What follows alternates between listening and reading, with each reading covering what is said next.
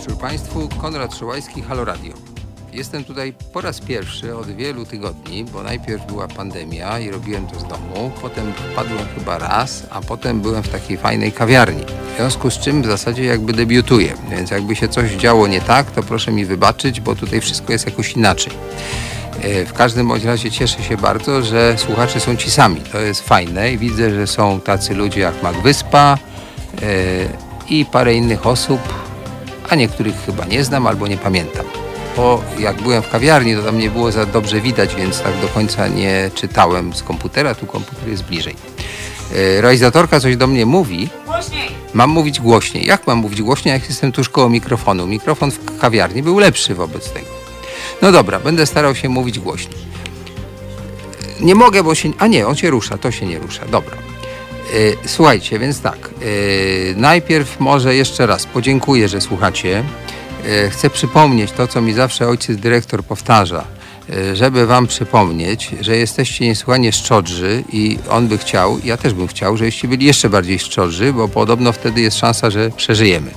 A jak nie będziecie szczodrzy, to chyba nie przeżyjemy, bo mamy mało środków i nie mamy techniki. Czy ta technika jest nie do końca doskonała?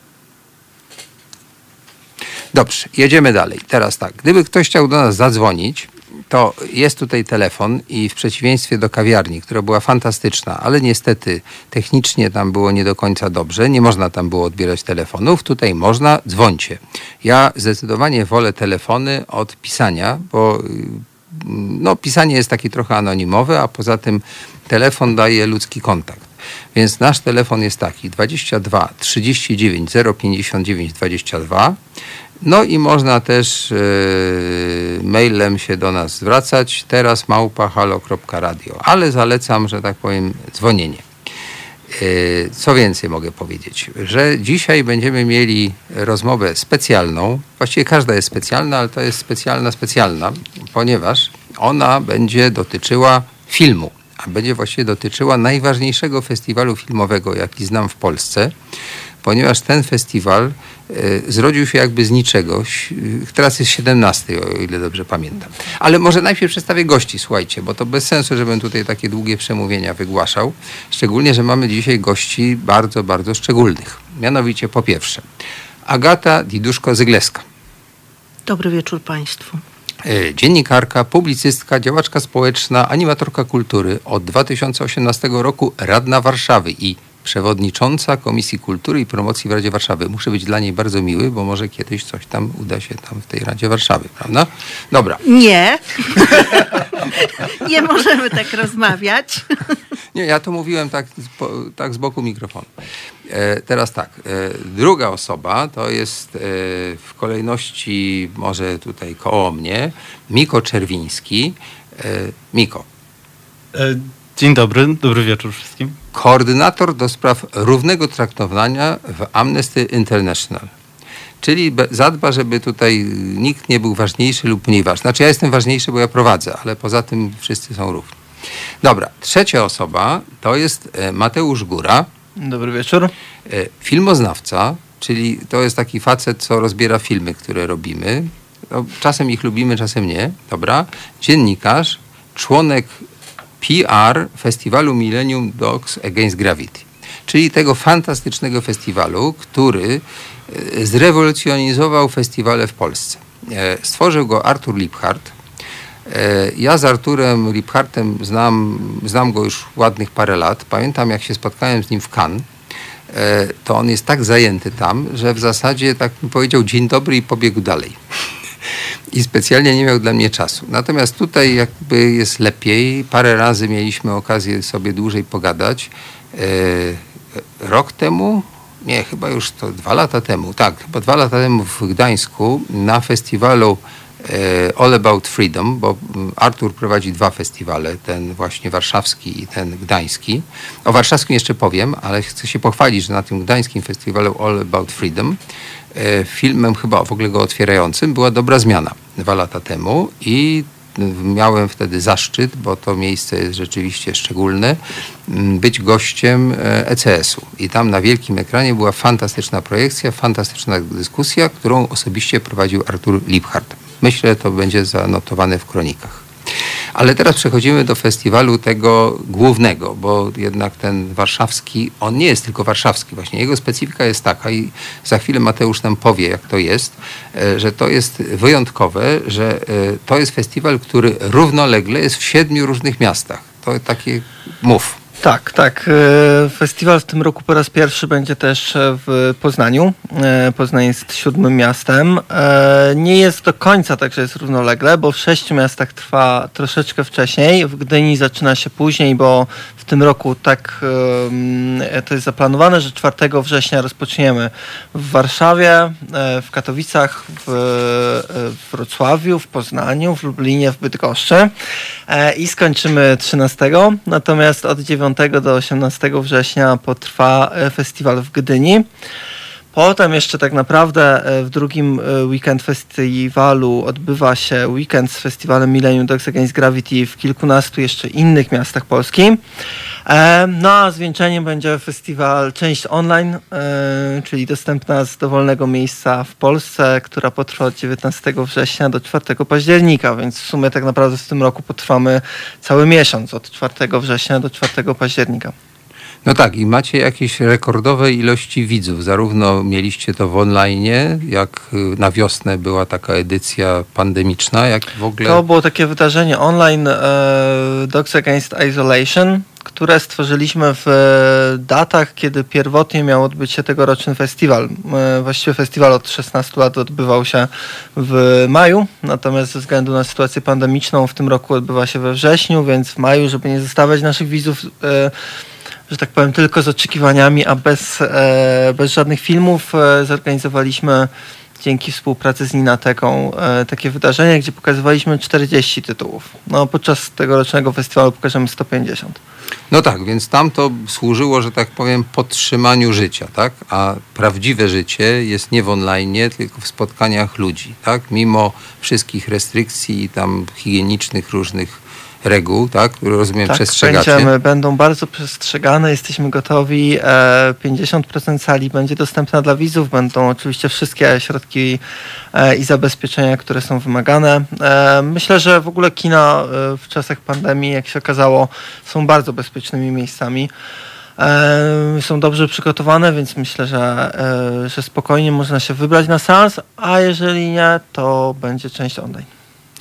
Y, ja ten festiwal znam w, od takiej strony, że no, dzięki temu, że jakoś w tej branży funkcjonuje i jak tam pójdę, to mnie Artur wpuści albo Mateusz wpuści, to y, wiem, że jest strasznie trudno tam się dostać. Sale są pełne, y, seansów jest dużo, ale mimo, że ich jest, tak, jest ich tak dużo, to y, przyciągają y, przynajmniej w Warszawie, ale w innych miastach podejrzewam, że także ogromne ilości ludzi.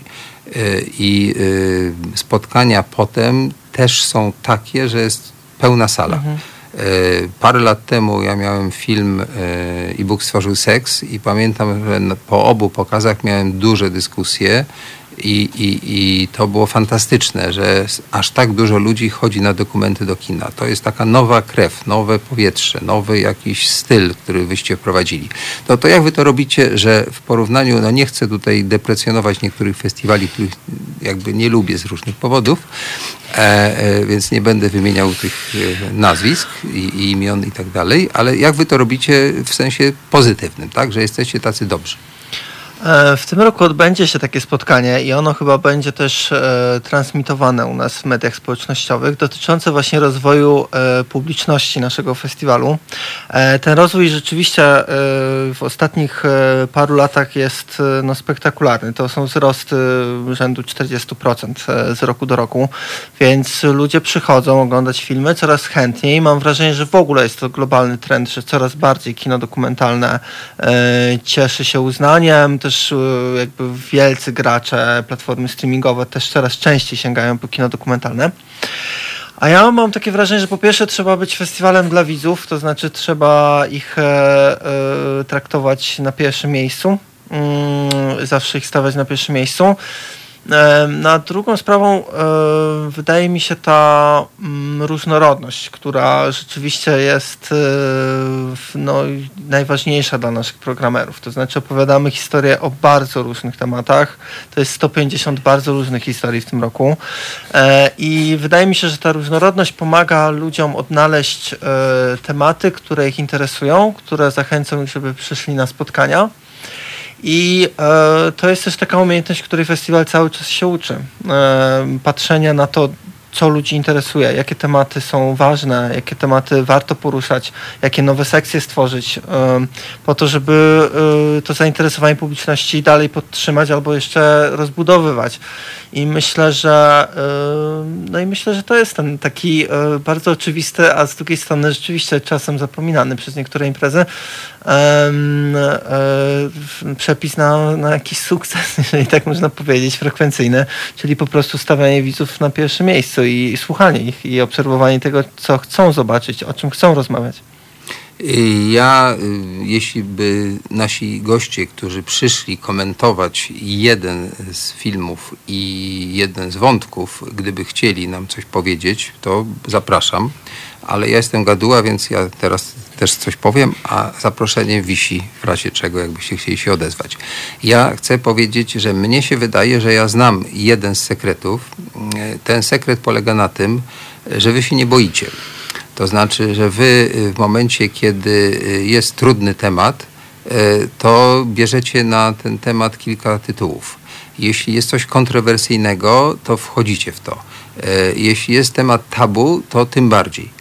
To nie znaczy, że na tym festiwalu są same takie kontrowersyjne rzeczy. Nie, tam są i dla takich miłośników powiedzmy bardziej poetyckich filmów i bardziej, nie wiem, muzycznych i tak dalej. To zauważyłem, że jest rzeczywiście różnorodność, ale z mojego punktu widzenia ja jestem zainteresowany szczególnie takim do, dokumentem społeczno-politycznym, prawda? Próbującym obrazować nasze czasy, próbującym stawiać trudne pytania i tak dalej. To zarówno te filmy zagraniczne, jak i polskie, niestety polskich jest mało takich, coraz mniej, e, ale te zagraniczne to są takie, że po prostu włosy dęba stają. Jeden z filmów, o którym będziemy dzisiaj szczególnie mówili, to jest właśnie film y, no, mocny niesłychanie i bardzo ważny. Y, I teraz tak. Y, czy... Chociaż dodam, że generalnie polskie kino jest bardzo, ostatnio dokumentalne jest bardzo dobre. W tym roku po raz pierwszy mamy konkurs e, Polski e, w uznaniu właśnie dla tych filmów, które z roku na rok pojawiają się na naszym festiwalu i jest ich coraz więcej, są coraz lepsze i w tym roku właściwie ten konkurs ostatecznie rozrósł się do 12 e, tytułów, więc, e, więc to jest e, naprawdę takie budujące, że polskie kino dokumentalne ma się bardzo dobrze, chociaż rzeczywiście ten nurt e, śledczy, czy też właśnie polityczno-społeczny może nie jest tak silny w nim, ale zdecydowanie jakby polskie kino e, dokumentalne ma się bardzo dobrze. Ja się z tym absolutnie zgadzam i umiejętności warsztatowe kolegów i pewnego rodzaju takie zaplecze, które nam na przykład daje PISF, pozwala na realizację całkiem taką profesjonalną i sprawną. Natomiast to, co mnie niepokoi, szczególnie jak czytałem listę tych filmów i, i, i ich, że tak powiem, tematy, część tych filmów znam, no bo się kręcę, że tak powiem, w tym biznesie, no to jest ucieczka od tematu współczesnego, ucieczka od takiego tematu, który codziennie, że tak powiem, e, jest w naszych uszach, w naszych oczach z powodu tego, co się w Polsce dzieje, albo co w ogóle się w świecie dzieje, prawda? I teraz tak, e, może mm, zaczniemy, aczkolwiek to będzie dłuższa rozmowa, więc mm, to tylko liźniemy przed e, takim muzycznym kawałkiem, który da nam oddech. Zaczniemy mówić już o tym filmie, który nas tutaj najbardziej chyba zainteresował. E, dlaczego? Jest to film po pierwsze niesłychanie, niesłychanie dobrze zrobiony, niesłychanie sprawny. E, jest to film e, amerykański, ale o Czeczeni, o gejach w Czeczeni. E, tytuł polski jest Witajcie w Czeczeni. Tak? Witamy, w, witamy, w Czeczeni. witamy w Czeczeni. I jest to oczywiście tytuł ironiczny, jest to gorzko ironiczny. Ja przyznam się szczerze, że z trudem obejrzałem ten film, ale nie dlatego, że on mi się nie podobał. Nie podobało mi się to, co w nim zobaczyłem. E, nie podobał mi się świat, który tam był ukazany. I teraz e, to, co e, dla mnie było szokujące, co jest właśnie oczywistą cechą filmu dokumentalnego, to to, że zobaczenie czegoś, e, poznanie blisko tych ludzi, ich motywacji, całego tego że tak powiem, świata, tak, że jesteśmy tam, jest zupełnie czym innym niż jak słyszymy w wiadomościach naruszanie praw człowieka w Czeczeniu, prawda? Bo to spływa po nas, bo w wielu miejscach te, te prawa się naruszają ciągle i to jest właściwie trochę prawie że nudne, tak? Natomiast jak ja zobaczyłem, co się dzieje w Czeczenii z ludźmi, bo to nieważne, że to są ludzie LGBT, też było jasne, ja nie chcę obrażać ludzi LGBT, ale gdyby to nie byli ludzie LGBT, tylko to byli, nie wiem, cyganie, albo siwi, albo okularnicy, to byłoby to samo, tak? Bo to, to jest ważne, prawda? Że to, co się dzieje w Czeczenii jest e, eksterminacją ludzi e, wybranych przy pomocy pewnego kryterium. I to kryterium jest kompletnie absurdalne, ponieważ każde kryterium do, e, służące do eksterminacji ludzi jest absurdalne. To tyle może takiego mojego wstępu i chciałem, żebyście wy teraz o tym trochę mm, po, po, powiedzieli.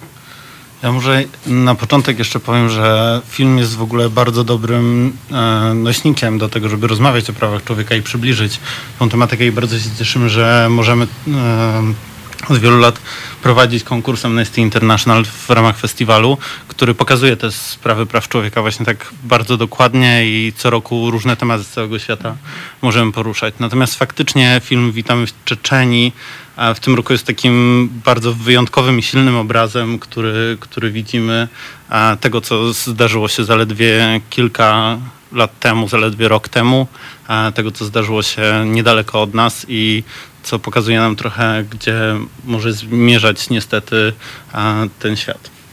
No właśnie, to teraz tak, żeby nie alienować słuchaczy, e, poprosimy, e, żeby któryś z Was paru zdaniach, nie spoilerując za bardzo, ale tego nie można zepsuć, naprawdę. Potem, niezależnie od tego, co powiemy, to jak się ten film potem będzie oglądało, to będzie wstrząs. Więc tutaj nie ma szans, że to jak w kryminale, jak zdradzimy puentę, to nie warto czytać czy oglądać. Nie, nie. Tutaj, co byśmy nie powiedzieli, to potem trzeba ten film zobaczyć. Kto z was nam streści ten film? Ja. Proszę bardzo, Agata. yy, tak. Yy, to jest film o tym, że oto kilka lat temu w Czeczenii, e, kiedy e, przy okazji jakiejś afery związanej z narkotykami okazało się, że jedna z osób, którą ten reżim Kadirowa włączył, znaczy znalazł przy okazji tej afery, okazała się też osobą homoseksualną. I przy okazji zupełnie innej sprawy wyjęto z telefonu tego człowieka wszystkie jego kontakty i rozpoczęto taką nagonkę właściwie która przerodziła się w bicie, więzienie i zabijanie osób nieheteronormatywnych w Czeczenii. Ten film opowiada historię kilkorga bohaterów, opowiada historię takiej rosyjskiej organizacji, ruchu właściwie osób LGBT, które dowiedziały się o tym i postanowiły uratować tych ludzi, bo okazało się, że jedyną możliwością właściwie, żeby uratować tych ludzi jest to, żeby ich po prostu wywozić po kryjomu z Czeczeni, ponieważ na miejscu są zabijani zarówno przez policję, jak przez członków własnych rodzin, ponieważ tam postrzegane homoseksualność jest postrzegana jako swego rodzaju hańba. No to się dzieje w różnych państwach religijnych i te osoby po prostu są zabijane. I w związku z tym ta organizacja, ta grupa ludzi w Rosji z Moskwy postanawia ratować e, kogo się da w tej Czeczeni, nawiązuje kontakty, nawiązuje kontakty międzynarodowe i wyciąga tych ludzi, wywozi ich. To jest filmowane w taki sposób, że właśnie uczestniczymy w kilku takich akcjach ratunkowych i problem, który się w pewnym momencie, i też są tam nagrania, ten film jest wstrząsający od pierwszej do ostatniej minuty. Znaczy, to jest film, który się ogląda płacząc momentami.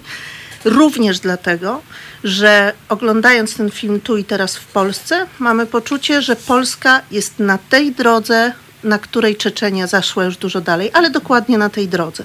Tam było najpierw bicie, a potem zabijanie, u nas już jest bicie. I to wszystko dzieje się zgodnie, według tych samych argumentów. Mm, jakby retoryka jest bardzo podobna.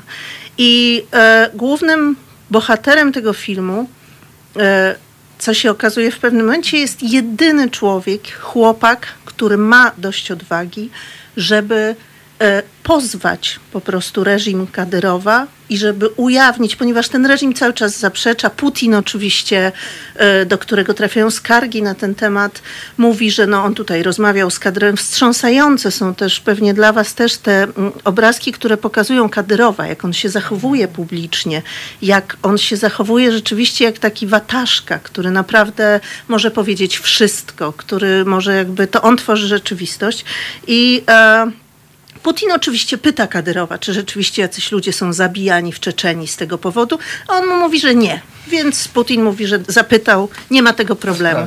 Więc wiedzą od pewnego momentu te aktywistki i aktywiści, że żeby zmusić Rosję do tego, żeby ta sprawa stanęła w sądzie, żeby rzeczywiście uznano krzywdę tych ludzi, to konieczny jest ktoś, kto pod własnym nazwiskiem opowie o tych torturach i mamy tam takie wstrząsające urywki nagrywane pokryjomu przez tych ludzi z gwałtów, z bicia i z zabijania, które są A tutaj jeszcze dodam, że tak naprawdę y, być może część jakby pochodzi od e, ekipy, czy tam od e, ludzi zaangażowanych do tworzenia filmów, ale niestety e, bardzo dużo można znaleźć w internecie nagrań, które wrzucają sami oprawcy, którzy złapali jakieś osoby LGBT i potem no, robią z nimi straszne rzeczy i to niestety dzieje się nie tylko w Czeczeniu, ale tak. w ogóle w Rosji.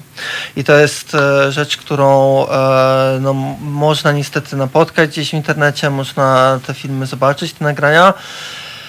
no są wstrząsające, tak jak mówisz, są mrożące krew w żyłach. E, ja tylko jeszcze dodam, bo to jest bardzo ciekawy kontekst produkcji tego filmu, czy właśnie postprodukcji, że wszystkie twarze bohaterów zostały dla ich bezpieczeństwa zmienione komputerowo e, w procesie postprodukcji. I dodatkowo jest taki moment, kiedy te, nasz bohater, właśnie o którym wspominasz, moment, kiedy tak. on zaczyna opowiadać swoją historię na konferencji prasowej. Już wiemy, że... Że on że ujawnił, że jest, odważył się. Że, tak. ta, że jego nazwisko jest jest już e, e, publiczne i w tym momencie ta maska spada. Ta twarz jakby aktora, która jest podłożona na jego miejsce, tak powoli zanika, no i widzimy prawdziwą twarz tego człowieka. E, dla mnie takiego prawdziwego bohatera, bo on jednak potrafił, nawet tam cała rodzina musiała uciekać, to nie będę wchodził w szczegóły, ale generalnie on potrafił zachować w sobie taką siłę, żeby ludzi jeszcze wokół siebie trochę podtrzymywać na duchu, pomimo, że to on był torturowany, on został wypuszczony, ta władza trochę za późno się zorientowała, że trzeba go jeszcze raz złapać, więc on wtedy uciekł dzięki tej organizacji, tak. o której wspominasz. No i ostatecznie na tej konferencji prasowej ma właśnie tę odwagę, żeby powiedzieć no, o, no, mie o miejscu kaźni de facto, do którego trafił. No, to tak, mówi, że tam też, tak, bo on też opowiada tak, historię innych osób historię tego, jak słyszał śmierci innych osób mhm. torturowanych. I myślę, że dwie są tam takie rzeczy, które są strasznie ważne. Jedna to jest to, o czym wspomniałeś, czyli kompletna bezkarność tych sprawców, bo to dlatego sprawcy wrzucają materiały do sieci, bo wiedzą, że nic im za to nie grozi. I ci ludzie, którzy chronią się, ponieważ ta organizacja aktywistów prowadzi takie schronisko w Moskwie, w ukrytym miejscu, ci ludzie, wszyscy, którzy tam są, powtarzają właśnie to, że najgorsze jest to, że to jest upaństwowiona przemoc. To znaczy, że sprawcy wiedzą, że pozostaną bezkarni i dlatego wiedzą, że mogą to robić. I dla mnie to było takie niesłychane w tym filmie, bo tutaj w Polsce dzieje się teraz to samo.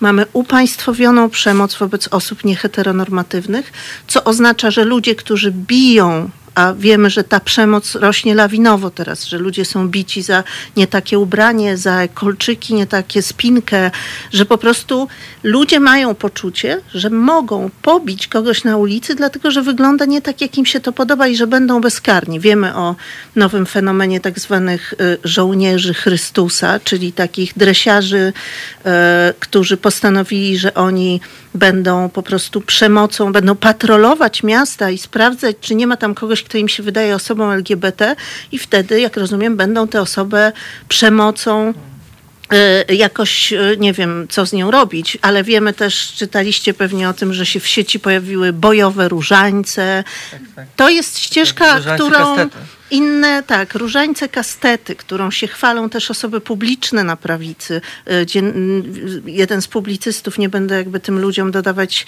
y, sławy, ale to jest niesamowite, bo to jest droga i to są zapożyczenia z innych krajów, gdzie już to się wydarzyło i gdzie ta przemoc, bo to nie jest też tylko Rosja oczywiście niestety, wiemy, że tego rodzaju... Inguszetia na przykład i Tak, ale ościenne kraje tam nawet w Stanach tego, tego, rodzaju łapać. ruchy, właśnie ten moment, kiedy państwo mówi, ok, jest grupa ludzi, których możecie bić, wobec Mhm. których możecie stosować przemoc i my jako i państwo was za to nie ukaże, nie poniesiecie kary. To jest ten moment, kiedy wyzwala się w społeczeństwie demony, które bardzo trudno potem uśpić i to się dzieje tu, teraz. Co jeszcze dla mnie było takiego e, przerażającego tak naprawdę jest to, że nie ma bezpieczeństwa w tej ucieczce. I że te osoby uciekając na przykład do tej Moskwy, tam też nie mogły czuć się bezpiecznie. Uciekając za granicę, dalej też muszą ukrywać swoje twarze, dalej nie czują się w pełni bezpiecznie, nie wiadomo czy ktoś ich złapie. I mam też takie wrażenie trochę, że kiedyś mówiono, że w Polsce w większych miastach jest trochę bezpieczniej dla, dla osób LGBT, a widzimy ostatnio dużo bardzo też e, sytuacji z większych miast, z Warszawy, e, gdzie osoby LGBT są atakowane pod swoimi domami czy e, Muszę na też ulicy. jakby zwrócić uwagę tutaj, tak, e, przepraszam, że ci przerwę, ale rzeczywiście e, jakby ostatnio idąc na spacer z psem, z moim partnerem, z psem, e, byliśmy wyzywani przez jakiegoś pana na ławce i dla mnie jakby to, że byłem wyzywany, jakby to w świecie tysiąc razy się zdarzyło w moim życiu, więc do tego jestem przyzwyczajony, niestety. Natomiast jakby ciekawy był ten argument, którego oni użyli. Dlatego, że ten pan ostatecznie e, pod jakimś tam szeregu wyzwisk powiedział, że chcecie adoptować dzieci, wyprowadźcie się na jakąś wyspę, czy tam y, powiedział to pewnie mniej e, poetycką, e, mniej uprzejmie, ale gdzieś to właśnie było dla mnie interesujące, że mam wrażenie, że parę lat temu e, taki argument w ogóle by mu nie przyszedł do głowy, tak, że jakby, że to trochę w jaki sposób wygląda debata polityczna bardzo odbija się na argumentach, które łapie zwykły człowiek, który tak naprawdę pewnie o osobach LGBT na co dzień nie myśli, może nie zna osób wyautowanych, czyli nie zna jakby osób, które się przyznają do swojej orientacji czy tożsamości płciowej w swoim środowisku i jemu tak samo mogłoby być trochę obojętna taka osoba, tak, że jakby nie, nie widzę powodu, dla którego ten człowiek miałby się jakoś szczególnie e, e, mieć dobre albo złe odczucia. Natomiast rzeczywiście e, szybko ludzie zaczynają przejmować te poglądy, które nieustannie słyszą. Na przykład właśnie argumenty o adopcji dzieci, które są zawsze podnoszone przez e, konserwatywnych polityków jako ostateczny argument za tym, żeby e, nie przyznawać jakichkolwiek praw e, obywatelskich osobom LGBT, to zawsze pojawia się ten argument, no bo oni chcą adoptować dzieci. I to jest zamykające. bo z jakiego powodu jakieś osoby miałyby nie mieć prawa adoptowania dzieci. Mhm. Jest to totalnie nikczemne i mówienie tego, wiecie, w imieniu jakichś rzekomych wartości, że jakaś grupa dorosłych ludzi ma nie móc adoptować dzieci w kraju, w którym w zwykłych tak zwanych zwykłych rodzinach dzieci są bite, katowane i około 30 dzieci rocznie jest mordowanych przez swoich rodziców, przez konkubentów i tak dalej. Naszym problemem nie jest to, że dzieci są adoptowane przez jakichś niewłaściwych rodziców. Naszym problemem w Polsce jest przemoc wobec dzieci, która najczęściej występuje w najzwyklejszych totalnie jakby y, najszerzej reprezentowanych rodzinach, ale nie tym zajmują się obecne władze, nie przemocą wobec dzieci, z którą państwo sobie nie radzi od lat, tylko właśnie tym, żeby broń Boże te dzieci nie zostały zaadaptowane przez jakichś ludzi, które się, którzy się władzy nie podobają. I oczywiście publiczne podżeganie do nienawiści przynosi skutki. Znamy to z historii, wiemy, że to zawsze działa. I jest to przerażające, bo wiedzą to też politycy, więc nie możemy sobie mówić, robią to nieświadomie. Robią to świadomie, wiedzą co robią, też znają historię i to jest w tym wszystkim najgorsze. Y, Ja bym chciał, żebyśmy na moment y, wrócili do filmu i festiwalu. Y, Nasi słuchacze tutaj piszą, żeby chcieli znać tytuł tego filmu, jakbyś mógł go dokładnie powtórzyć i po polsku i po angielsku, z informacją, gdzie będzie można go zobaczyć, bo to jest kluczowe, bo my tutaj dajemy pewnego rodzaju tutaj taką zachętę, tak? No ale to nie ma sensu, jeśli potem nie będzie można tego oglądać.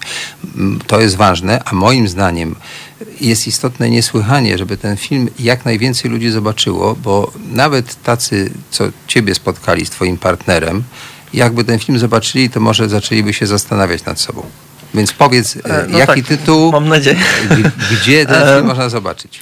E, tak, ten, ten film, e, w, w ogóle w tym roku pokażemy dwa filmy Davida Fransa, reżysera tego filmu. E, jego poprzedni film, który też jest e, w, no, wspaniałym filmem, bardzo go polecam, e, Jak przetrwać zarazę.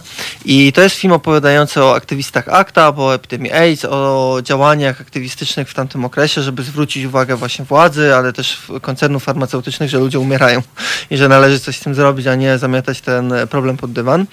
Natomiast e, i to był, e, to jest film, który też pokażemy. E, natomiast film Witamy w Czeczenii, Welcome to Czecznia e, Davida Fransa pokażemy w większości miast festiwalowych. Nie chcę teraz skłamać, że to będą wszystkie miasta, ale na pewno to będzie Warszawa, na pewno to będzie Poznań, na pewno to będą Katowice, na pewno to będzie Gdynia, na pewno to będzie Wrocław.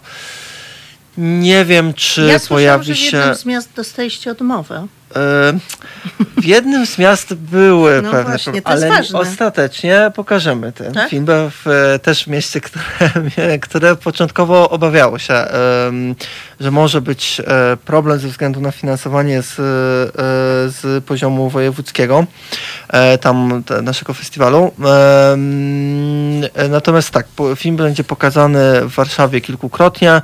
Będziemy mieli spotkanie z Amnesty International, debatę, którą Miko będziesz chyba prowadzić, Tak, prawda? tak, będę prowadził. To jest debata 5 września o godzinie 17 a, i gośćmi tej debaty będzie Misza Czerniak, aktywista z Rosji, e, który mieszka w Warszawie teraz, aktywista LGBT e, i a Aleksandra Chrzanowska, e, z kolei działaczka e, zajmująca się uchodźcami, uchodźczyniami, w tym także osobami, które uciekały e, ze względu na swoją orientację seksualną. Ja jeszcze dodam, że wszystkie szczegóły, bilety i e, pełen program możemy, e, możecie Państwo sobie podejrzeć na stronie mdak.pl. Jasne, ale tak, zdecydowanie warto pójść na festiwal w ogóle, a w szczególności na ten film i w szczególności na te debaty. Natomiast czy orientujesz się, co będzie potem? To znaczy nie wszyscy mieszkają w tych siedmiu miastach szczęśliwych i nie wszyscy będą mieli czas i możliwość, żeby akurat pójść wtedy do kina. Y, Czy potem film wejdzie y, do dystrybucji normalnej? E, Film jest produkcji HBO i pojawi się na platformie HBO Go. Fantastycznie. Właśnie tutaj pytanie padło, czy będzie można na HBO go oglądać, więc HBO jest tą platformą i tą telewizją, dzięki której film będzie dostępny. Oczywiście nie aż tak szeroko, jak byśmy chcieli, ale może warto wobec tego sięgać po filmy na HBO Go, bo są po prostu ciekawe, fajne i ja mam zaszczyt mieć tam dwa tytuły, tak, sobie przy E, okazji Pan, pan Ryszard MM pyta, czy na polskim HBO będzie można oglądać. Będzie można oglądać. E, wiem, że na przełomie września i października ma się tam film pojawić.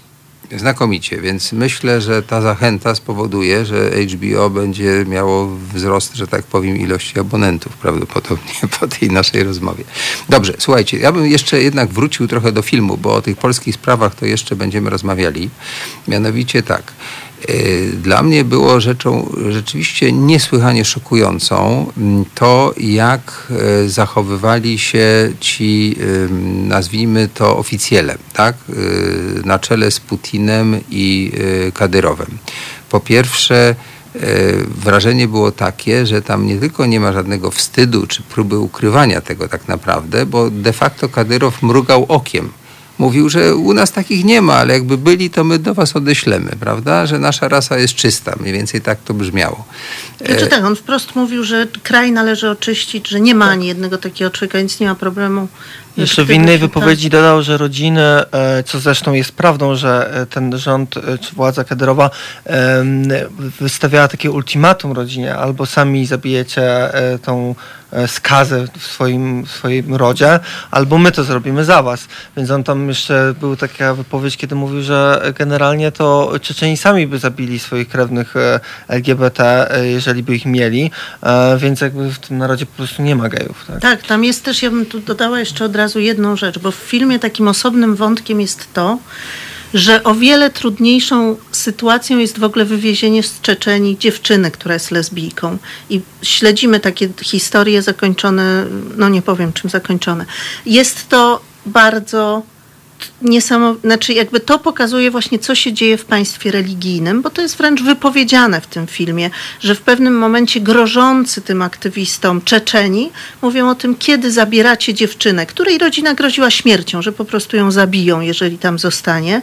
Miała albo się poddać temu, że ktoś z rodziny ją po prostu zgwałci, żeby ją naprawić, jak rozumiemy, albo y, po prostu zostanie zabita. Więc kiedy ona jest wywieziona, to ta rodzina grożąca tym aktywistom mówi po prostu o tym, w naszej kulturze jest tak, że kobiety są po prostu częścią własności. Więc Tak kiedy zwierzę. zabierasz kogoś, to tak jakby okradasz nas z tego, co my posiadamy. W związku z tym Przedmiot. musimy ukarać ciebie. Więc to uprzedmiotowienie kobiet, o czym ci aktywiści mówią wprost, wynikające z zasad religijnych, e, prowadzi do tego, że uratowanie dziewczyny jest jeszcze o wiele trudniejsze niż uratowanie chłopaka. I to też jest taki niesamowicie bolesny wątek w tym całym filmie. Tak, ale tam jest jeszcze jedna rzecz, e, jeśli mm, pamiętacie, mianowicie ta dziewczyna jest zmuszana do seksu ze swoim stryjem bodajże. No tak. E, I to jest sz- szokujące, że tacy ludzie jak ten stryj są y, wysokimi funkcjonariuszami aparatu władzy. I y, ten, ten stryj... Oburzające, ale nie zadziwiające w przypadku tego kraju. E, No, no tak, ale to pokazuje, że, że to doszło do czegoś takiego, że e, no, same władze, że tak powiem, wykorzystują no, wszelkie narzędzia, jakie posiadają do szantażowania, gwałcenia, no, do, do robienia rzeczy naj, najokropniejszych. I to, co w tym filmie jest niezwykłe, to to, że to nie jest dziennikarski film. To nie jest film, którym e, ktoś nam opowiada, to nie jest film statystyczny, że podają liczby, ile tam tych osób jest zabitych czy zgwałconych i tak dalej.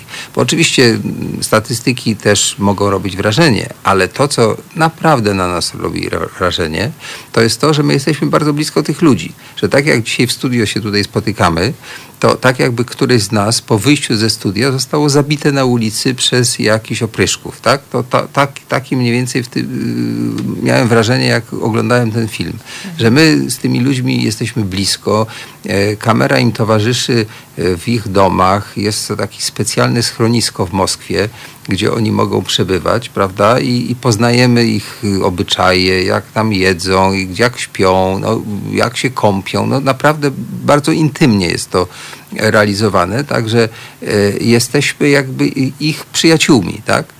I na skutek tego, czy dzięki temu nas dużo bardziej boli, że im się dzieje krzywda. Bo to nie jest tak, że tam gdzieś tam daleko, nie wiadomo gdzie, w tej Azji, tak? No bo wiadomo, w Azji to okrutni ludzie, tam różne rzeczy się dzieją. Nie, to są normalni ludzie, oni żyją tak samo jak my, mieszkania mają podobne, mają podobne uczucia, podobne dążenia, prawda? E, Na końcu jest taka fajna scena, jak po plaży ty- tych dwóch młodych y, chłopaków sobie biega. Oni są tacy sami jak polscy chłopcy, którzy by biegali nad Wisłą czy nad Bałtykiem, prawda? Tylko, że fakt, że przeżyli jest cudem, tak? Że to jest trochę tak, jak, jak, jak oglądamy, nie wiem, filmy opowiadające o tym, jak, jak wyszli ludzie z Powstania Warszawskiego, że z trudem przeżyli. E, To naprawdę jest wstrząsające, jak się do tych ludzi zbliżamy. Faktycznie jakby ten film bardzo blisko jest z, z tymi bohaterami, bohaterkami i też myślę, że ten kontrast historii tej dziewczyny z historią tego głównego bohatera i też rodziny, bo tak naprawdę w historii głównego bohatera oglądając film my stajemy się członkiem, członkinią tej rodziny, która go wspiera, w tym też się boi, a jednocześnie mamy ten kontrast z historii dziewczyny, gdzie ta rodzina jest zupełnie po drugiej stronie. I to też bardzo unaocznia jak różne osoby są różnie traktowane i faktycznie jak e, na przykład kobiety lesbijki e, w Czeczeni są traktowane. Ja myślę, że też warto zwrócić uwagę, jak e, w ogóle cała sytuacja wypłynęła na światło dzienne kilka lat temu, że zupełnie nie mówiono o kobietach, które tam były. Zupełnie przez pierwsze miesiące ten temat był pomijany, dopiero później wypłynęło, że faktycznie tam też są kobiety i te kobiety po prostu tak są zamilczane albo najczęściej Są zabijane są, po cichu tak, i to w ogóle nigdy... wszystko tak. giną Tak. gdzieś. Tak, tak, tak. Ich los w gruncie rzeczy jest jeszcze gorszy niż e, w jakiś sposób niż e, mężczyzn, którzy byli torturowani, wypuszczani. Część z nich e, udało się uratować, udało się, im się uciec, natomiast rzeczywiście e, w stosunku do kobiet nie brano ich e, do tych, e, nie, torturowano ich, tylko zazwyczaj od razu zabijano. Tam Sprawę załatwia taki- rodzina tak. po prostu i to Więc jest tam najczęściej po prostu dokładnie tak, że Tak. jakby na tyle ta podmiotowość jest odebrana kobietom, że tam sprawę rzeczywiście załatwia rodzina, no bo tak jak już powiedzieliśmy, jakby kobieta staje się częścią e, no, no, Majątku. własności. Wła- tak? własności. rodziny. Jeden z naszych słuchaczy tu zadał pytanie, czy to jest e, film dokumentalny, e, e, a nie jest sfabul- fabularyzowany. Kto z Was na to pytanie odpowie? Nie, no jest to film dokumentalny, jeszcze dodatkowo to jest film, przy którym e, ekipa tworząca ten film e, no, ryzykowała, wydaje mi się, wielokrotnie, e, przynajmniej wolnością, jeżeli nie w, torturami, e, tworzony z ogromnym zaangażowaniem. Tam są e, też sceny z lotnisk, czyli oni tak naprawdę musieli Są przewozić kamerą, tak, po prostu ukrytą kamerą na lotniskach. E, więc musieli no, ryzykować dodatkowo e, fiasko też całej akcji, e, przerzutu, e, więc chcieli to jednak bardzo zarejestrować. E, Też e, była to ogromna odwaga ze strony tych aktywistów, którzy brali udział w tych przerzutach, ogromna e, odwaga ze strony bohaterów. E, No, jest to zdecydowanie taki film, e, co Mikołaj powiedział, e, e, taki, w którym e, jesteśmy blisko bohaterów. I, e, i czujemy to życie, tak? Czujemy jakby to, co się, co się dzieje w tym momencie i zdecydowanie nie, no nie, jakby w ogóle nie czuć tam żadnej Nie, no tam fabularyzacji. to tam po prostu zresztą, chodzi o to, że to takie to- emocje, które się w nas budzą i to, że taki no, wzbudza w nas praktycznie takie emocje jak thriller, wynikają po prostu z tego, że tam realnie oni muszą przeprowadzić akcję przerzutu kogoś przez granicę, Tak, i- ucieczki i, to właśnie Jest buduje to te film emocje. akcji w tym sensie, że osoby, które są, część osób, które są na początku bohaterami, aktywistami, ratującymi, Mm. nagle w połowie filmu są już y, ściganymi ofiarami. Tak. I widać, że jakby to nie było zaplanowane, tylko po Tak, prostu tam nawet jest widzimy, ta dziewczyna, co która się dzieje. podała swoje dane, Już żeby ratować jej. No. I jakby ona sama musi uciekać, tak? Więc jakby No znaczy, to tak, tak. film tak, jest może ewidentnie dokumentalny i nakręcenie go było niezłym wyczynem i wielu bohaterów tego filmu, to warto powiedzieć, do końca nigdy nie ujawniono ani ich wizerunków, właśnie one są komputerowo zmienione, ani tego, jak się Ale nazywają. tak są zmienione, że, że tak powiem, nie czujemy. Tak, e, jeżeli ktoś by nie wiedział, że to są to- komputerowo zmienione wizerunki, to by tego nie Te, zauważył. ten film kosztował, jeśli dobrze pamiętam, 2 miliony dolarów, co jak na film dokumentalny jest stosunkowo dużo. Polsce za 2 miliony dolarów to kręci się porządną fabułę. E, On właśnie przez to, że y, musieli wielokrotnie, bo przecież to nie jest tak, że od razu im się udało wszystko nakręcić. E, No, ja sam to robię, to wiem, ile czasu się czeka, ile razy się coś próbuje zrealizować i to się nie udaje, prawda?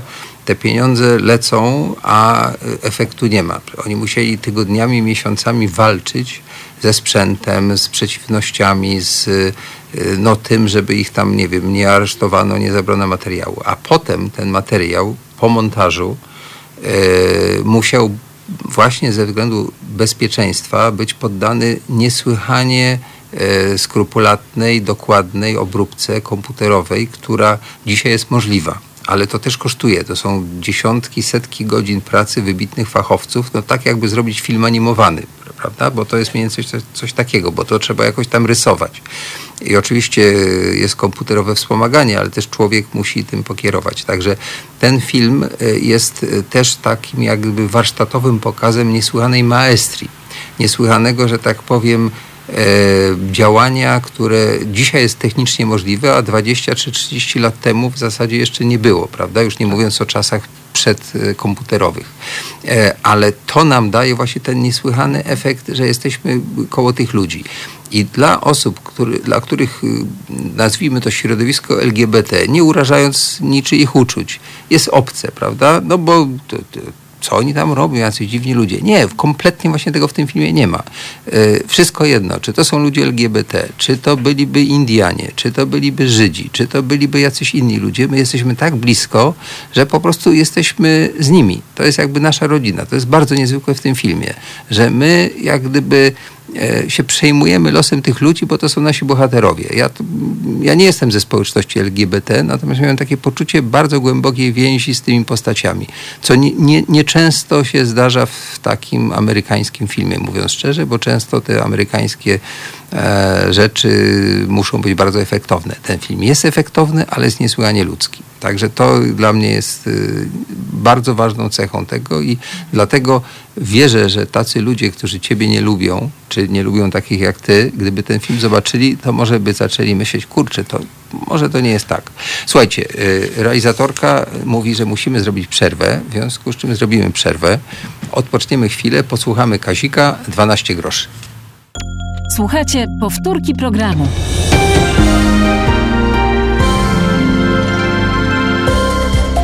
Halo Radio. Pierwsze medium obywatelskie.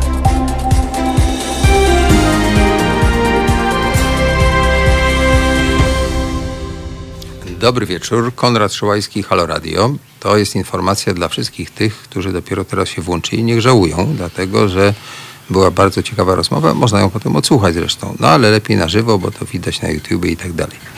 Dzisiaj rozmawiamy o festiwalu Millennium Dogs Against Gravity. Rozmawiamy o filmie, który nosi tytuł Witamy w Czeczenii e, Davida Fransa.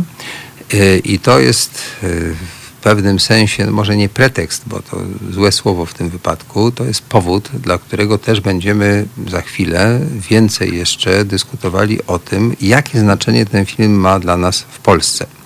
Ponieważ straszliwy obraz e, życia e, ludzi LGBT w Czeczenii i w Rosji zresztą też, bo okazuje się, że to się rozlewa tam po całych tych te terenach e, gdzieś tam w zakresie władzy Putina, to tam jest strasznie, ale y, na ile to ma dla nas znaczenie. Będę chciał, żebyśmy o tym sobie porozmawiali. A na razie chcę przypomnieć słuchaczom, że naszymi gośćmi są y, po kolei Agata Diduszko-Zygleska, y, Mateusz Góra i Miko Czerwiński. Miko jest z Amnesty International, Mateusz Góra reprezentuje festiwal, a Agata w zasadzie jest człowiekiem bardzo wielu zawodów, kobieta renesansu, ale przed, przede wszystkim przewodniczącą Komisji Kultury i Promocji w Radzie Warszawy. Jeżeli uważasz, że to jest akurat kluczowe. Zdecydowanie, no, z mojego punktu widzenia. E, dobra, tak, przy okazji. E, to dobrze. Słuchajcie, tam w tym filmie pada w którymś momencie takie sformułowanie, które e, jest groźne, mianowicie diagnoza przez tego głównego organizatora tych przerzutów sytuacji. On mówi tak, że skoro w zasadzie to się dzieje na porządku dziennym na ulicach Groznego i w tych wszystkich miastach, miasteczkach, siołach Czeczenii, zaczęło się w Inguszetii, tam gdzieś tam w tych sąsiednich republikach, to nie ma właściwie żadnego powodu, żeby to nie rozlało się na Moskwę, Petersburg, Witebsk i tak dalej, tak? że on już wie, że skoro Putin de facto y, nie tylko aprobuje, ale w jakimś sensie tym steruje, tak? bo przecież y, ten, ten wataszka czeczeński to jest jego marionetka, tak? to nie jest żaden samodzielny tam polityk. Y, to wobec tego możemy się obawiać, że to pójdzie tam dalej. I teraz, czy ten mechanizm, który jest w tym filmie pokazany, tej chwili już wychodzę poza bohaterów, wychodzę poza, że tak powiem, ich indywidualne losy, tylko chodzi mi o sprawę, tak? Mechanizm polegający na tym, że od jakiegoś małego zdarzenia policja złapała jakiegoś człowieka, który miał tam porno czy, czy jakieś inne rzeczy w telefonie i listę kontaktów, i jakoby z tego coś się zrobiło. Nie, moim zdaniem to, to był pretekst, tak? Ale ten pretekst tylko był tym kamyczkiem. Jak się czyta Krzyżaków Sienkiewicza, to tam jest mowa o tym, że tam się pokłócili jakiś mały zameczek, już nie pamiętam, przed e, tą wielką wojną, która skończyła się Grunwaldem, tak? Ale tam tłumaczy ten Maćko z Bogdańca, że ten kamyczek to tak naprawdę był tylko kamyczkiem, tak? Ale on de facto y, jakby wywo niby wywołał, ale i tak by to do tego doszło. I tak samo sądzę z tym prześladowaniem. To jest potrzebne chyba politycznie, prawda? Że to jest sterowane, to jest aprobowane, to jest inspirowane, to jest pisane gdzieś tam, nie wiem, na Kremlu czy, czy w innych rejonach władzy Bo gdyby tak nie było, to by to się nie działo. To nie jest kraj, w którym samorzutnie, że tak powiem, powstają społeczne inicjatywy. E, W związku z tym jest to mechanizm władzy. Ta władza potrzebuje wroga, potrzebuje mm, pewną grupę, która nie może się bronić, taką trochę dziwną z punktu widzenia części społeczeństwa, czyli taką lekko Mniejszościową obcą, mniejszościową, tak. Mogliby się przyczepić do zegarmistrzów na przykład, bo teraz jest coraz mniej zegarmistrzów, bo zegarki mamy elektroniczne. Mogliby się przyczepić do ludzi w okularach, no bo jakby też chyba można by wyeliminować, no bo to jest wada wzroku, no przecież jak gdyby Pan Bóg nie chciał, żebyśmy mieli wadę wzroku, to byśmy nie mieli wady wzroku, tak? No to możemy mu pomóc, tak? I ludzi w okularach należy, ci co sobie dadzą radę bez, to niech przeżyją, a ci co nie umieją, no to w zasadzie po co, tak? Y, możemy tutaj niby ewolucję poprawić. To jest jakby ten rodzaj myślenia. I czy sądzicie, że z tego jakaś nauczka, czy z tego jakaś refleksja dla nas tu w Polsce, gdzie no nie jest tak, że jest łatwo, e, płynie? Zdecydowanie tak. E, to znaczy, myślę, że warto zwrócić uwagę na to, co też wydarzyło się w Rosji w ostatnich latach i całej Rosji, co było kierowane faktycznie ze strony Kremla, czyli chociażby ustawa przeciwko tak zwanej homopropagandzie, a, czy słowa Kadyrowa już w samej Czeczenii o tym, że osoby LGBT nie istnieją i że na pewno nie ma takich osób, czyli zarówno na poziomie prawnym, jak i na poziomie em, dyskursu politycznego, e, narzucanie właśnie takiej narracji e, wykluczającej osoby LGBT. A, I w tej chwili możemy zauważyć podobne trendy e, chociażby u nas, tak? Gdzie mamy tą narrację o strefach, miejscach wolnych od LGBT. Mamy też e, propozycję ustawy o zakazie edukacji seksualnej, który w niektórych paragrafach, a szczególnie w swoim uzasadnieniu jest bardzo mocno homofobiczny. Więc są takie rzeczy, które już tu się dzieją i jest to bardzo niepokojące. Tak, no trzeba też powiedzieć, że to, co widzimy w tym filmie i co widzimy w Rosji i co teraz też niestety dzieje się w Polsce, te haniebne strefy wolne od i różne inne rzeczy, czyli państwa atakujące część swoich obywateli, to jest zjawisko, które dzieje się w wielu krajach i które nie jest czymś przypadkowym. To jest agenda, opisano to już w wielu dokumentach międzynarodowych od jakiegoś czasu. Unia Europejska śledzi ten proces. E, Ruchy, które działają od kilkudziesięciu lat, które są i te powiązania też już ujawniono, finansowane przez Putina i finansowane właśnie przez reżimy, którym nie zależy na stabilności Unii Europejskiej, na stabilności krajów, które respektują prawa człowieka i tak dalej, bo w związku z tym też te kraje stanowią zagrożenie, bo są silne i tak dalej. No wiemy to wszystko. Więc taka destabilizacja społeczeństw, które pokonały te różne przednowoczesne mm, że tak powiem, mechanizmy, które sprawiają, że większość obywateli jest ofiarami, że zarządza się przemocą, że nie przestrzega się praw człowieka.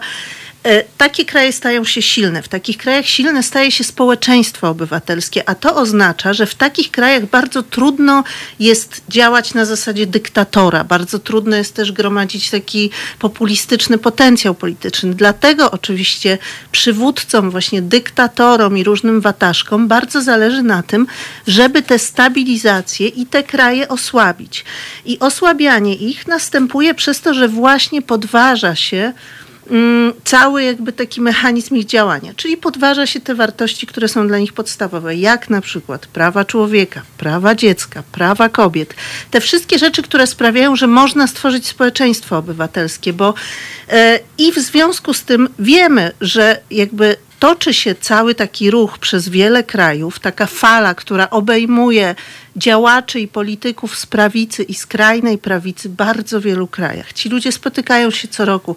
Na przykład Kongres Rodzin Międzynarodowy jest takim miejscem, ale też inne miejsca. Mamy w Polsce organizacje, które realizują tę agendę. Między innymi opisała to Klementyna Suchanow w książce To jest wojna. Między innymi opisała to Wielka Koalicja za Równością i Wyborem w raporcie o właśnie e, tym e, narastaniu fundamentalizmu religijnego w Polsce i jak bardzo jest to międzynarodowy ruch służący po prostu zdestabilizowaniu porządku, w którym Europa, ta zjednoczona Europa i Stany Zjednoczone wiodą prym, tworząc jakby, chodzi o to, żeby krótko mówiąc osłabić politycznie te wielkie regiony, e, więc to dlatego te ruchy są tak silne. Dlatego, że one, w tym są też antyszczepionkowcy, ludzie wyznający teorie spiskowe i tak dalej, i tak. Te wszystkie działania to nie są inspiracje jakichś ludzi, które się powtarzają w różnych krajach. To są działania, które przychodzą wraz z agendą polityczną fundamentalistów i skrajnej prawicy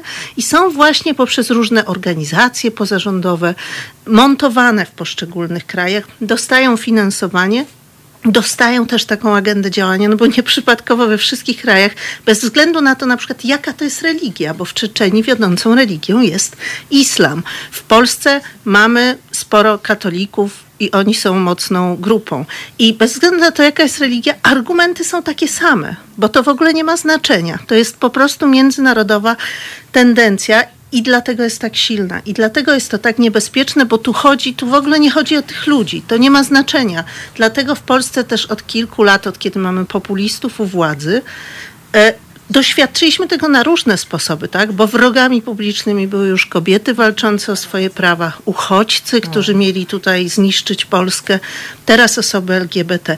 Więc po prostu y, jest to coś, o czym wszyscy powinniśmy wiedzieć, że jest to międzynarodowa agenda po prostu, którą ktoś realizuje także w Polsce. I myślę, że to, o czym mówi Agata, widać też w innych filmach, które pokażemy w tym roku na festiwalu. Na przykład w Asfang Duch Filipin widzimy kolejnego dyktatora, który z kolei w, pod pozorem wydania wojny narkotykom, tak naprawdę e, zorganizował szwadrony śmierci, przechodzące po prostu przez Manilę w taki sposób, że tam e, ginęli zupełnie przypadkowi ludzie, e, którzy zastrasza w ten sposób społeczeństwo. Z drugiej strony mamy współczesną Brazylię w filmie Wiara i Furia. Tam z kolei tamtejsze wyznanie, które czerpało to z katolicyzmu, z pewnych jak, ruchów religijnych afrykańskich jeszcze jest zastraszane zastraszane. Oni w bardzo pokojowy sposób tam żyli, już od, e, mieli bardzo długą tradycję też życia w Brazylii. Są zastraszani przez kościół, e, który, e, no tam e, neocharyzmatyczny, który po prostu się pojawił, ruch neocharyzmatyczny, który z kolei jest wykorzystywany przez, e, z jednej strony przez właśnie konserwatystów, przez e, zwolenników prezydenta, ale z drugiej strony przez mafię narkotykową do tego, żeby zastraszać ludzi pod pozorem właśnie walki z inną religią, która no, nie jest wystarczająco um, konserwatywna, czy też nie jest, e, nie, nie jest na rękę rządzącym. Więc jakby tych e, powiązań oczywiście jest jeszcze więcej tych filmów, jest, e, jest bardzo wiele, w bardzo różnych miejscach świata. One się pojawiają e, i zazwyczaj rzeczywiście leży za nimi zupełnie inny powód, a tak naprawdę to, co też powiedziałaś, ci ludzie, którzy należą do mniejszości, e, no są zupełnie obojętni, co się z nimi stanie tak naprawdę władzy, tak? Że to władza mówi, możecie zrobić z nimi co chcecie, rzucamy wam ich trochę na pożarcie, żebyście e, e, wy, wyładowali swoją frustrację. No żebyście stresy, nie zajmowali się po, żebyście się nie zajmowali rzeczami, tym, co my które robimy, robimy tak. w tym czasie, tak? Bo w Polsce, jak wszyscy wiemy, toczą się niesłychane afery. Jakby sposób, w jaki rządzi obecna władza, jest po prostu niesłychany. Tak, sposób, w jaki psuje państwo, w jaki sprzeniewierza publiczne pieniądze, co teraz przy pandemii niesłychanie wyszło na jaw. Ale jednak politycy nie rozmawiają teraz o tym, jak ukarać tych, którzy miliony gdzieś wyrzucili w błoto, którzy nie przestrzegają żadnych zasad, co zrobić z tym wszystkim, co jest psute, od edukacji po służbę zdrowia i po inne rzeczy. A to są poważne problemy, które dotykają wszystkich ludzi, bez względu na ich poglądy i każdy to widzi. Ale my rozmawiamy o tym, czy wrogami ludzi w Polsce są ludzie LGBT, albo kobiety, albo ktoś tam. To jest niesłychane, to jest po prostu, e, to jest niestety też pokłosie tego, w jaki sposób działało nasze państwo w ostatnich latach, bo gdyby ludzie w szkole byli uczeni, rozumiecie, co to jest bycie aktywnym obywatelem, jak działa państwo, co to są różne światopoglądy polityczne, jakie narzędzia masz jako obywatel, jakie prawa masz jako człowiek, to nie byłoby tak łatwo populistom powiedzieć, teraz odbieramy prawa tamtym, bo oni niszczą Polskę. No ale niestety edukacja była czymś, co zostało przez liberałów 30 lat temu całkowicie pozostawione Y, sobie I naprawdę po prostu wyrosły pokolenia ludzi, którzy wychodzą ze szkoły i nie rozumieją, że na przykład są różne możliwe punkty widzenia na tę samą sprawę i że to jest okej, tak? Albo że są różne światopoglądy, albo że ludzie mają różne orientacje psychoseksualne i że tak po prostu jest i nie mamy na to wpływu, tak jak na kolor oczu albo na kolor skóry. Powinniśmy się wszystkiego tego dowiadywać w szkole. To się nie dzieje i za to płacimy. No tak, ale jeśli mogę się wtrącić, to e, problem dotyczy nie tylko edukacji, ale także, e, no to też jest pewnego rodzaju edukacja filmu dokumentalnego. Ja się tutaj będę upierał, że ten mechanizm, który w tej chwili w Polsce działa, w jakimś sensie eliminuje z realizowanych w Polsce filmów tematy, które byłyby ważne właśnie ze względu na to, że społeczeństwo powinno mieć takie lustro, w którym może się przejrzeć, pewnego rodzaju jakiś tak, taką matrycę pojęciową, pewnego rodzaju opis tej rzeczywistości. To jest szokujące, że tak się na to jakby zgodziliśmy bo y, ja wierzę w to, że y, nie tylko szkoła, nie tylko taki wykład, prawda, nie tylko podręcznik, ale właśnie film, właśnie sztuka może dać ludziom pewnego rodzaju wiedzę. Tylko y, jak y, przed chwilą tutaj mówiliśmy, jest dużo polskich fajnych filmów i one niektóre są naprawdę znakomicie zrobione i ja podziwiam jakby maestrię moich kolegów, ale y, najciekawszy film o Polsce oczywiście zrobili Czesi. Będziemy może jeszcze o tym filmie. Chociaż ja bym jeszcze, powiedział o lekcji miłości, bo mimo A, wszystko jest to jest film fa- o przemocy wobec kobiet i e, myślę, że on, e, nawet jeżeli bohaterka mm, e, no już jakby em, nie żyła w Polsce przez dużo lat, e, przez większość swojego e, dorosłego życia, bo 30 lat spędziła z przemocowym mężem, co prawda w, we Włoszech, ale oni są e, małżeństwem polskim i rzeczywiście ten film dużo mówi o naszym społeczeństwie też i o jej powrocie do tej rzeczywistości, do, do Szczecina. E, zresztą e, pani e, Jola będzie naszą e, gościnią i będzie w Warszawie spotkać się z publicznością. Ta bohaterka tego Tak. filmu. To warto Więc ten to film warto zobaczyć. na pewno zobaczyć. Ja go ten widziałem film w jest wo- roboczej wersji. postacią, niesamowicie silną, e, też taką bardzo kolorową, pełną energii. Em, myślę, że to spotkanie będzie wyjątkowe dla publiczności. E, No ale to jest jednak film mówiący o przemocy wobec kobiet, więc ten, to nie jest, y, to jest bardzo ciężki temat, bardzo ważny temat, a z drugiej strony przez e, panią Jolę podjęty w taki sposób, e, no z taką jej, z jej doświadczeniem życiowym, z jej poczuciem też humoru, też tak, z taką niesamowitą godnością, więc to jest bardzo ciekawy film, bo z jednej strony nie jest to film ciężki, ale jest filmem, który bardzo otwiera oczy na to dlaczego na przykład kobiety nie decydują się zgłaszać przemocy, bo pani Jola też mówi o swoich powodach, dlaczego na tyle lat e, była w tym toksycznym związku, dlaczego ona nie, nie szukała pomocy, dla, tam jej dzieci też e, już jej radzą, no tak, no jakby odejdź od, od y, naszego ojca, jakby to jest dla ciebie to jest dobre, to powinnaś to zrobić, a ona jednak dalej ją coś trzyma, jakby jej wychowanie, jej jakby em, życie w pewnym, w pewnym momencie historii też, e, więc I w to jest bardzo ci- paradygmacie tak. po prostu, który mówi kobietom, co mają robić. To jest ten straszny gender.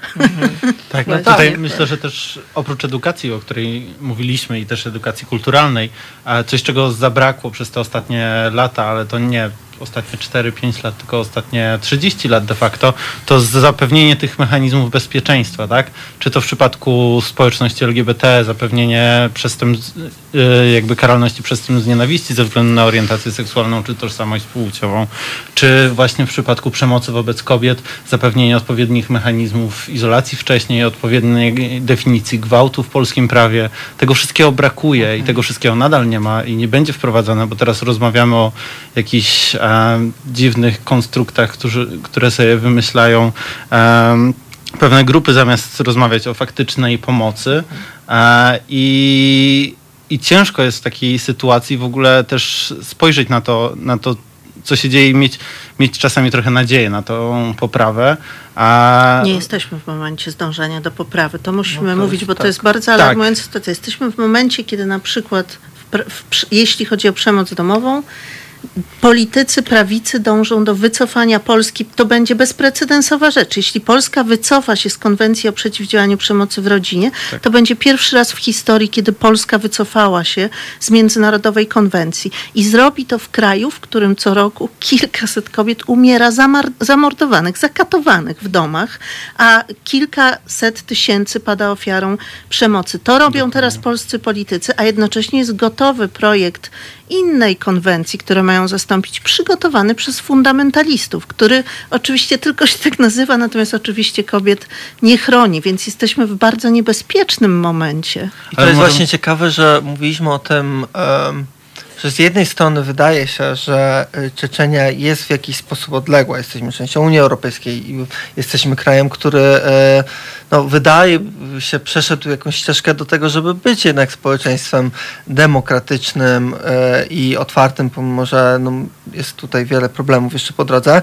Ale z drugiej strony, kiedy widzimy te zmiany z ostatnich lat, wydaje mi się, że ten obraz jest niepokojąco e, bliski. To znaczy ja oglądając e, film Witamy w Czeczeniu nie myślę o tym, że jest to straszne miejsce, w którym e, dzieją się niewyobrażalne rzeczy, tylko w jakiś sposób doskonale rozumiem tych bohaterów, co oni musieli przechodzić. Tamte niektóre nagrania to są nagrania, które no jakby gdzieś kojarzą mi się z moim doświadczeniem życiowym, może te lżejsze oczywiście, nie ten najbardziej e, jakieś tam przedstawiające przemoc, ale na przykład to, że tam jacyś e, ludzie popychają kogoś na ulicy za jego wygląd, to już jakby totalnie e, e, mogłoby się zdarzyć też w Warszawie. I e, przez to e, naprawdę myślę, że Polacy e, mogą czuć w tym filmie też ten nastrój, który powoli zaczyna panować w naszym kraju. I to jest bardzo niepokojące. No właśnie, ale ja bym chciał zapytać yy, yy, naszego eksperta, bo w tym wypadku jesteś tutaj ekspertem od y, tych badań, tych y, raportów Amnesty International. To jak to społecznie y, jest? Czy nasze społeczeństwo jest tolerancyjne, czy nie jest? Czy akceptuje pewne rzeczy, czy ich nie akceptuje? Jak wynika z tych waszych y, prób y, robienia statystyki? Miko, powiedz. Tak, mm, my przeprowadziliśmy badanie i też tutaj myślę, że bardzo ważne jest to, jakie jest społeczeństwo i na jaki grunt padają takie słowa, taka narracja nienawistna w mediach. I my robiliśmy badania w tym roku, e, które pokazały na przykład, że 59,8% osób jest za wprowadzeniem e, przestępstw z nienawiści, na przykład e, jeśli chodzi o pobicie pary gejów, która trzyma się za ręce. Więc chodzi do, do kodeksu karnego, Tak, do kodeksu to było karnego. oskarżenia publicznego. Chodzi o dopisanie po prostu jednej, Przesłanki. jednej przesłanki do Tak. artykułu 256, Wszystko. który chroni przed przestępstwami z nienawiści różne grupy, lecz nie tę. Nie ma tej kategorii. Tak. nie ma tej kategorii i A w Unii Europejskiej jest jakby zalecenie, prawda, żeby to, było. Nie tylko w Unii Europejskiej, tutaj też W wielu e, krajach. ONZ e, rekomendował Polsce dokładnie w rozszerzenie tych, tych kategorii, bo to, nie tylko brakuje orientacji seksualnej, brakuje też tożsamości Tak. płciowej, brakuje wieku, e, niepełnosprawności chociażby. E, I faktycznie ta, ten nasz kodeks karny, ten 256 artykuł jest bardzo biedny tak naprawdę na standardy międzynarodowe. E, I co ciekawe jeszcze jest to, że były te rekomendacje, polski rząd zgodził się na arenie międzynarodowej, że je przyjmie, następnie mówiąc, że absolutnie nie podejmuje żadnych działań, żeby przyjąć te rekomendacje. E, I, i to jest no, najsmutniejsze w tym wszystkim. A jeszcze tak nawiązując trochę do tego, jak e, zaczęliśmy rozmawiać o, o przemocy wobec kobiet, to myślę, że tu znowu mamy tą paralelę e, Rosja-Polska, chociażby z tą ustawą, która nagle się pojawiła z pierwsze, pierwsze uderzenie, pierwsze bicie to nie przemoc, Tak. która jest dokładnie ustawą Kopią e, rosyjskiej rosyjską. ustawy, tak. Więc są takie rzeczy. No ale wracając do, do tego poparcia społecznego, polskie społeczeństwo zdecydowanie jest bardziej akceptujące niż społeczeństwo rosyjskie. Też ta kampania nienawiści nie trwa tak długo jak w Rosji. A, I e, tutaj jest bardziej tolerancyjne i mniej skłonne dać się pchnąć w kierunku prześladowania gejów, lesbijek i tak dalej. Tak, tak. Mówiąc wprost. Mówiąc wprost, dokładnie tak. E, tutaj jeśli chodzi o takie akceptowanie i takie typowe badania dystansu społecznego, no to 70 kilka procent nie ma żadnego problemu z tym, że osoby LGBT mieszkają w Polsce i 15% dodatkowo po prostu nie ma zdania, nie wie nic na ten temat. Więc tak naprawdę osób, które są gdzieś otwarcie, świadomie homofobiczne, to będzie kilka e, procent w Polsce. I raczej te, ta narracja pada tam na podatny grunt. Problem jest w tym, że to są te grupy, które teraz naprawdę rosną na sile i stają się coraz bardziej radykalne i coraz bardziej też agresywne w swoich podejściach, co widzimy na, na ulicach, co widzieliśmy e, podczas różnych ataków na Marszy Równości w zeszłym I roku. że są popierane przez państwo, Tak, bo to i- jest kluczowe. i że są- Nieliczne grupy, ale z bardzo konkretnym wsparciem mają państwa. przyzwolenie. Mają Tak. po prostu na to przyzwolenie i, i właśnie brak tego e, normotwórczego charakteru prawa, który byłby Tak. w przypadku tutaj e, zmiany tego artykułu, powoduje, że można. Można Tak, pobić. tak. Ja bym tu jeszcze, bo wspomniałeś, Konradzie, o filmie Jak Bóg szukał Karela, czeskim. To jest też znakomity film, naprawdę wspaniały, który polecam, bo to jest film o tym, jak Czesi przyjeżdżają do Polski, żeby obejrzeć tą, ten polski katolicyzm, tę polską religijność i jak robią to w stylu bardzo czeskim. Więc ten film jest też zabawny, chociaż pokazuje bardzo niezabawne i bardzo hardkorowe rzeczy, które się dzieją w Polsce, ale jakby robiący go mają też dystans do siebie, przez co robią taką lekkość. Ale jest tam taka wstrząsająca scena, dla mnie chyba jedna z najbardziej wstrząsających, kiedy tworzący ten film, bo oni szukają Boga w Polsce, trafiają do rodziny, która słucha Radia Maryja. Ta rodzina ich zaprasza, żeby właśnie im pokazać, tak, my jesteśmy słuchaczami Radia Maryja. To jest matka z kilkorgiem dzieci, córek. I to jest jakby niesamowicie wstrząsająca scena, kiedy wchodzimy do tego domu z nimi i kiedy okazuje się, że z tego domu powyrzucano zabawki i powyrzucano książki, dlatego że ta rodzina sil, jakby s- bardzo przestrzega tego, co w tym radiu się mówi.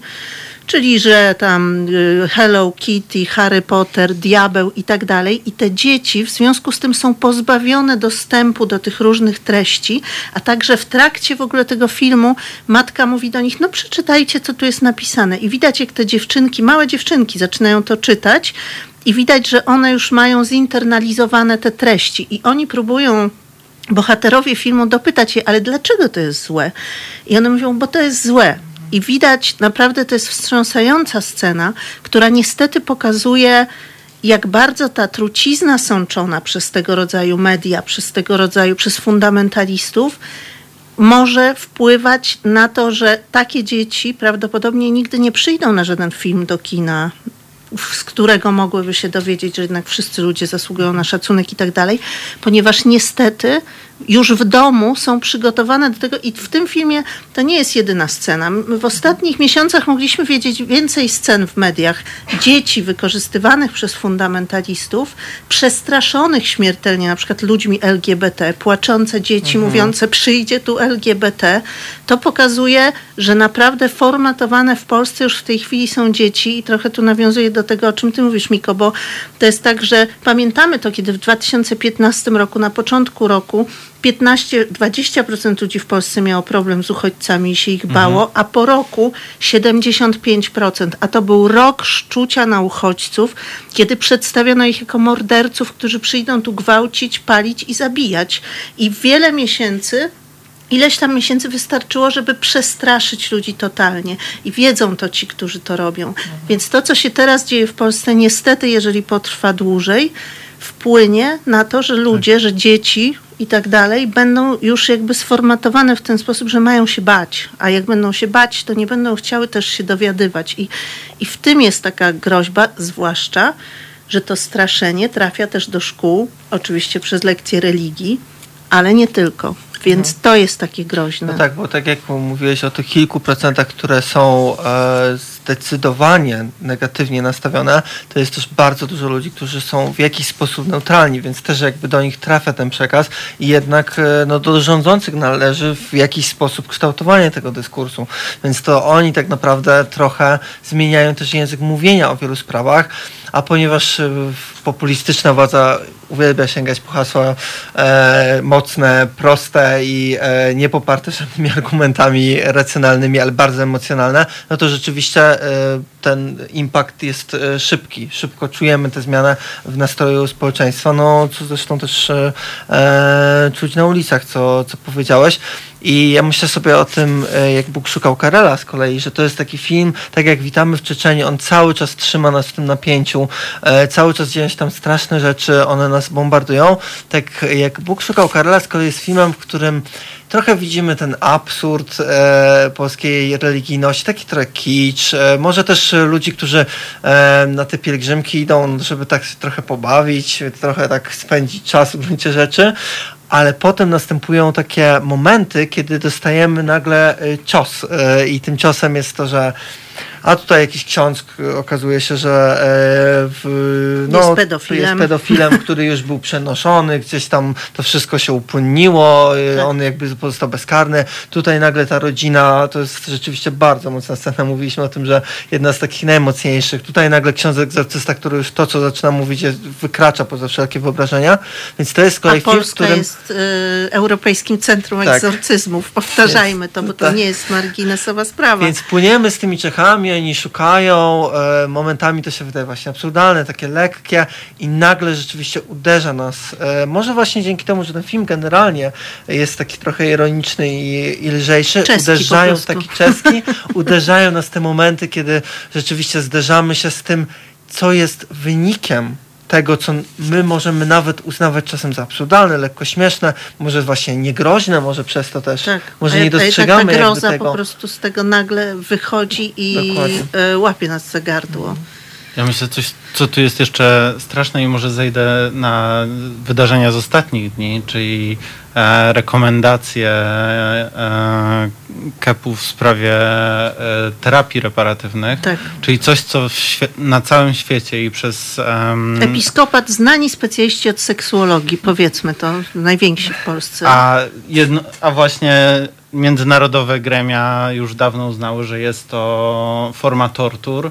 Jeśli faktycznie w tej chwili e, słyszymy od rządzących, że popierają takie stanowiska, to można się bać, Nie że... tylko stanowisko, bo dopowiedzmy to, bo to jest super groźne. Episkopat postanowił otworzyć przychodnie, w których będą prowadzili terapie konwersyjne, potępione przez lekarzy na całym świecie, uznane za tortury, terapie, które po prostu niszczą zdrowie ludzi. Chodzi im o to, że mają ludzi LGBT y, niby próbować zmieniać, co jest też bardzo ciekawe. My to wiemy przecież, że facet, który wymyślił te niby terapie konwersyjne po 30 latach, powiedział otwarcie, że, że orientacja psychoseksualna to jest coś, czego się nie da zmienić. Się wycofał z tego stanowiska, ale to oczywiście Kościołowi i specjalistom od seksu, biskupom i arcybiskupom w ogóle nie przeszkadza. Oni tu będą leczyć. Ja tylko czekam, bo na pewno zaraz będzie informacja o tym, ile państwo da forsy na to świetne działanie. No, to wcześniej istniało, bo ja się z tym zetknąłem. Ja nawet miałem przyjemność filmowania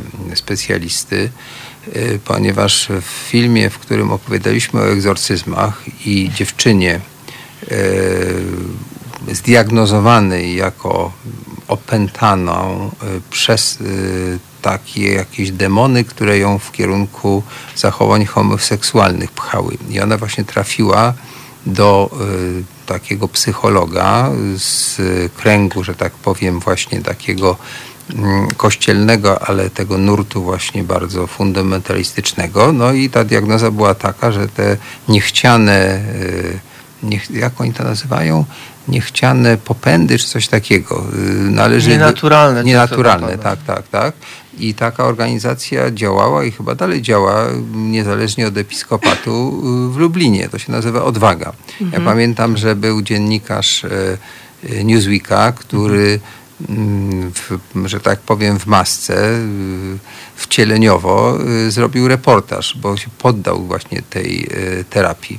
Oni zresztą tam nie bardzo chcieli y, kobiety diagnozować i leczyć, tylko mężczyzn. Tam było jak To ciekawe w ogóle, bo wiecie, jest- bo w tym jest to. Natomiast w filmie, gdy Bóg szukał Karela, kiedy jego bohaterowie trafiają do egzorcysty i on opowiada to on zupełnie bezwiednie. Nie wiem, czy to i kto z was widział, zapamiętacie, pamiętacie, mówi, no bo tam opowiada, jak tu te gwoździe wylatują, co tam się nie dzieje, po prostu fantazja No, na Gwoździe z ust w powin- czasie egzorcyzmu. Sam się tak, sam się powinien raczej rzeczywiście udać może na jakąś terapię, ale opowiada bardzo barwnie o tym, co on robi, pokazuje te gwoździe tym biednym Czechom i bezwiednie zupełnie mówi.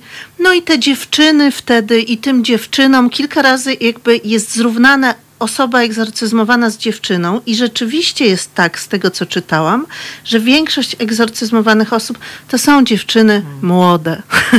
Rozumiecie? To jest naprawdę z tego co wiemy też z ujawnionych historii, oczywiście jest to sposób na stosowanie przemocy i przemocy seksualnej wobec młodych kobiet, niestety także czasem wobec dzieci, czyli wobec osób poniżej 18 roku życia, które przywożą na te egzorcyzmy rodzice. Tu zresztą chyba Konrad ma więcej nawet do powiedzenia w tak. tej sprawie, bo to badał. Mnie z kolei się wydało ciekawe, że powiedziałeś o tym, że z kolei jak się mówi o terapii konwersyjnej, to się pokazuje mężczyzn, bo wydaje mi się, że homofobia też ma jednak swoje źródło w mizoginii, bo jeżeli kobietę się uznaje za gorszą od mężczyzny w takim patriarchalnym społeczeństwie, no to też mężczyznę, który rezygnuje po części z tej swojej władzy i z tej dominującej pozycji e, i e, poprzez jego pożądanie e, wobec innego mężczyzny, co jest jakby zupełnie już wyparte w tym, w tym postrzeganiu świata, tym samym jest trochę bliżej kobiety, czyli jest znowu jakby traktowany gorzej. I wydaje mi się, że jakby ideą e,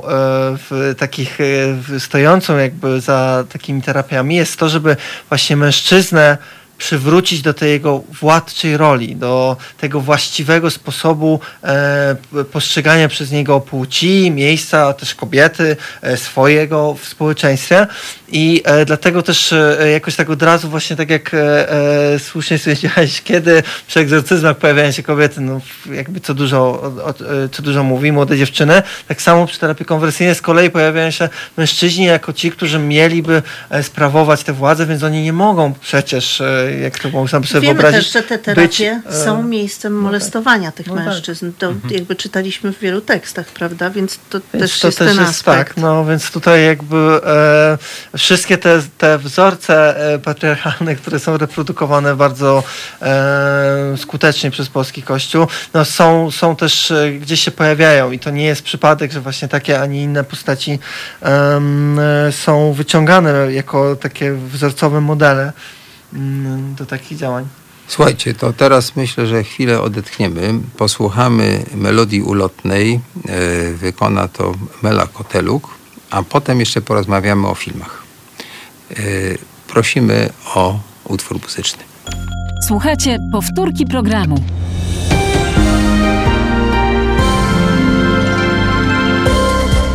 Halo Radio. Pierwsze medium obywatelskie.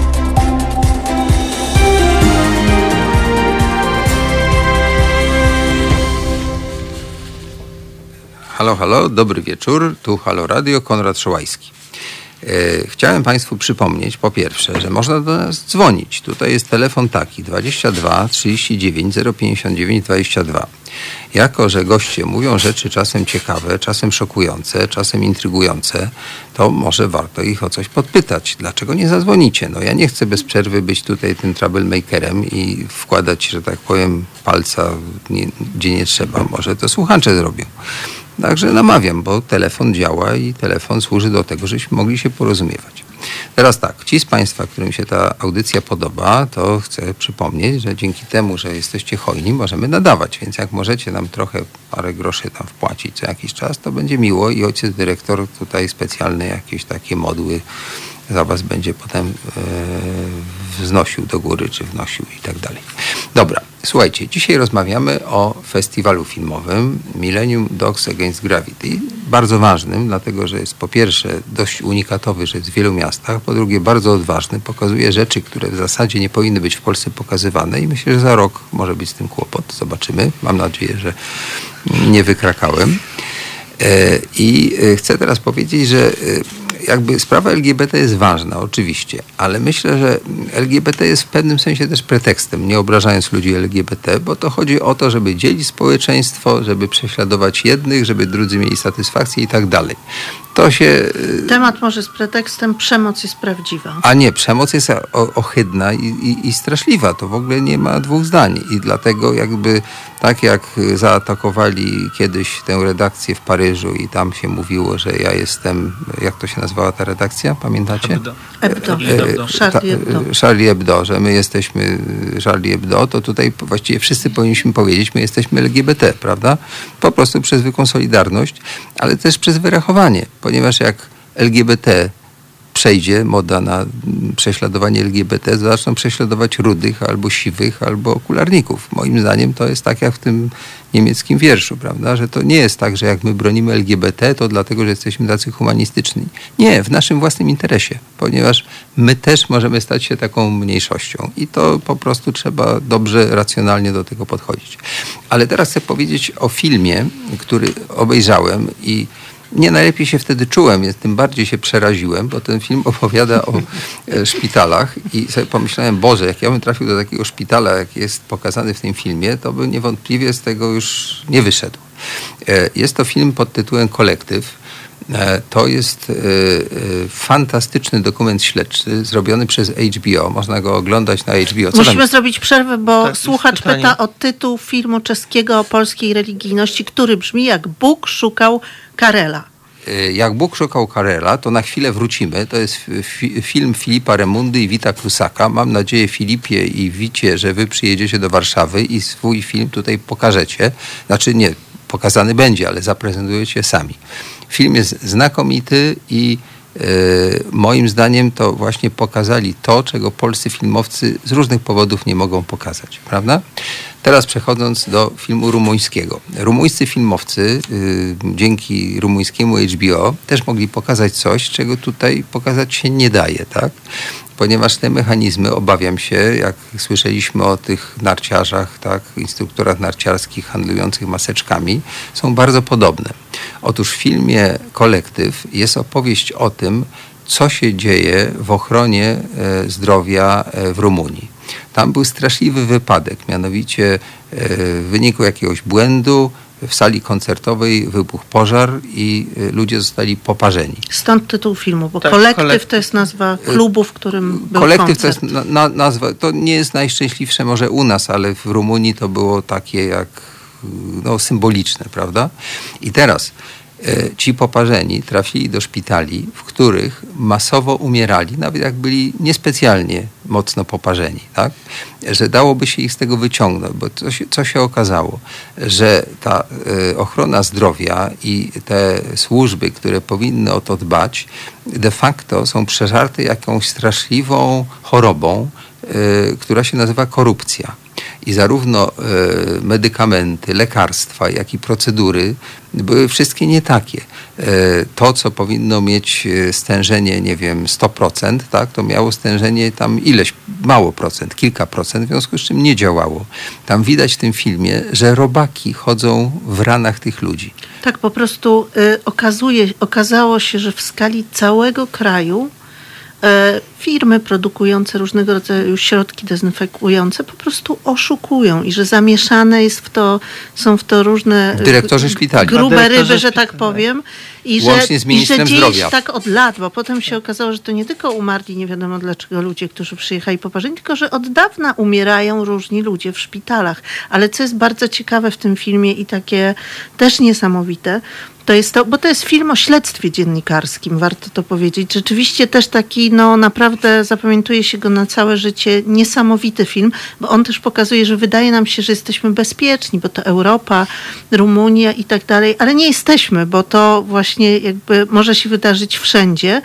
E, No, I na po to tych maseczkach, które to ostatnio śledztwo, tak, no były właśnie, o to chodzi, że nagle w Polsce handlu, e, respiratory. bronią niewidzialne respiratory, to jest gdzieś tam sytuacja podobnego rzędu, ale niesamowite jest to, że to na to śledztwo wpada gazeta sportowa. To jest to, że jesteśmy w Rumunii i nagle dziennikarze gazety sportowej, no bo ludzie poparzeni, pożar, straszna rzecz, to jest też niesamowicie opowiedziane, I nagle dziennikarze gazety sportowej zaczynają się zastanawiać nad tym, ale jak to? I jest to nagle się to pojawia w gazecie sportowej, że ale jak do tego doszło? I też ciekawy jest ten wątek właśnie, że nie jest to poruszane przez inne gazety, tylko oni jakoś to robią i tak zaczynają to gdzieś drążyć, gdzieś są odpychani, gdzieś coś tam, Tak. a w pewnym momencie kończy się to, znaczy nie kończy się, w połowie filmu minister zdrowia Rumunii musi się podać do dymisji, bo to była wielka awantura, co jest niesamowicie ciekawe, że ja na przykład o niej nie słyszałam nigdy i pewnie wy też.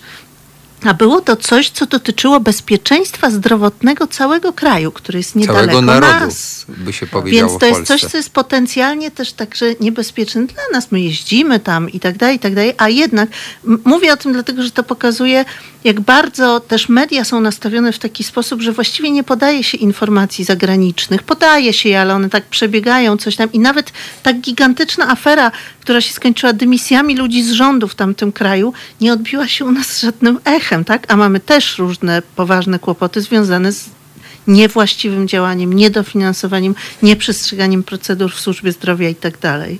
Tam rząd upadł. Tam Tak, tam po nawet prostu... chodziło o rząd e, i e, też bardzo ciekawym e, mechanizmem jest to, o czym wspomniałeś, czyli ten dziennikarz, który w pewnym momencie stał się ikoną walki o prawdę.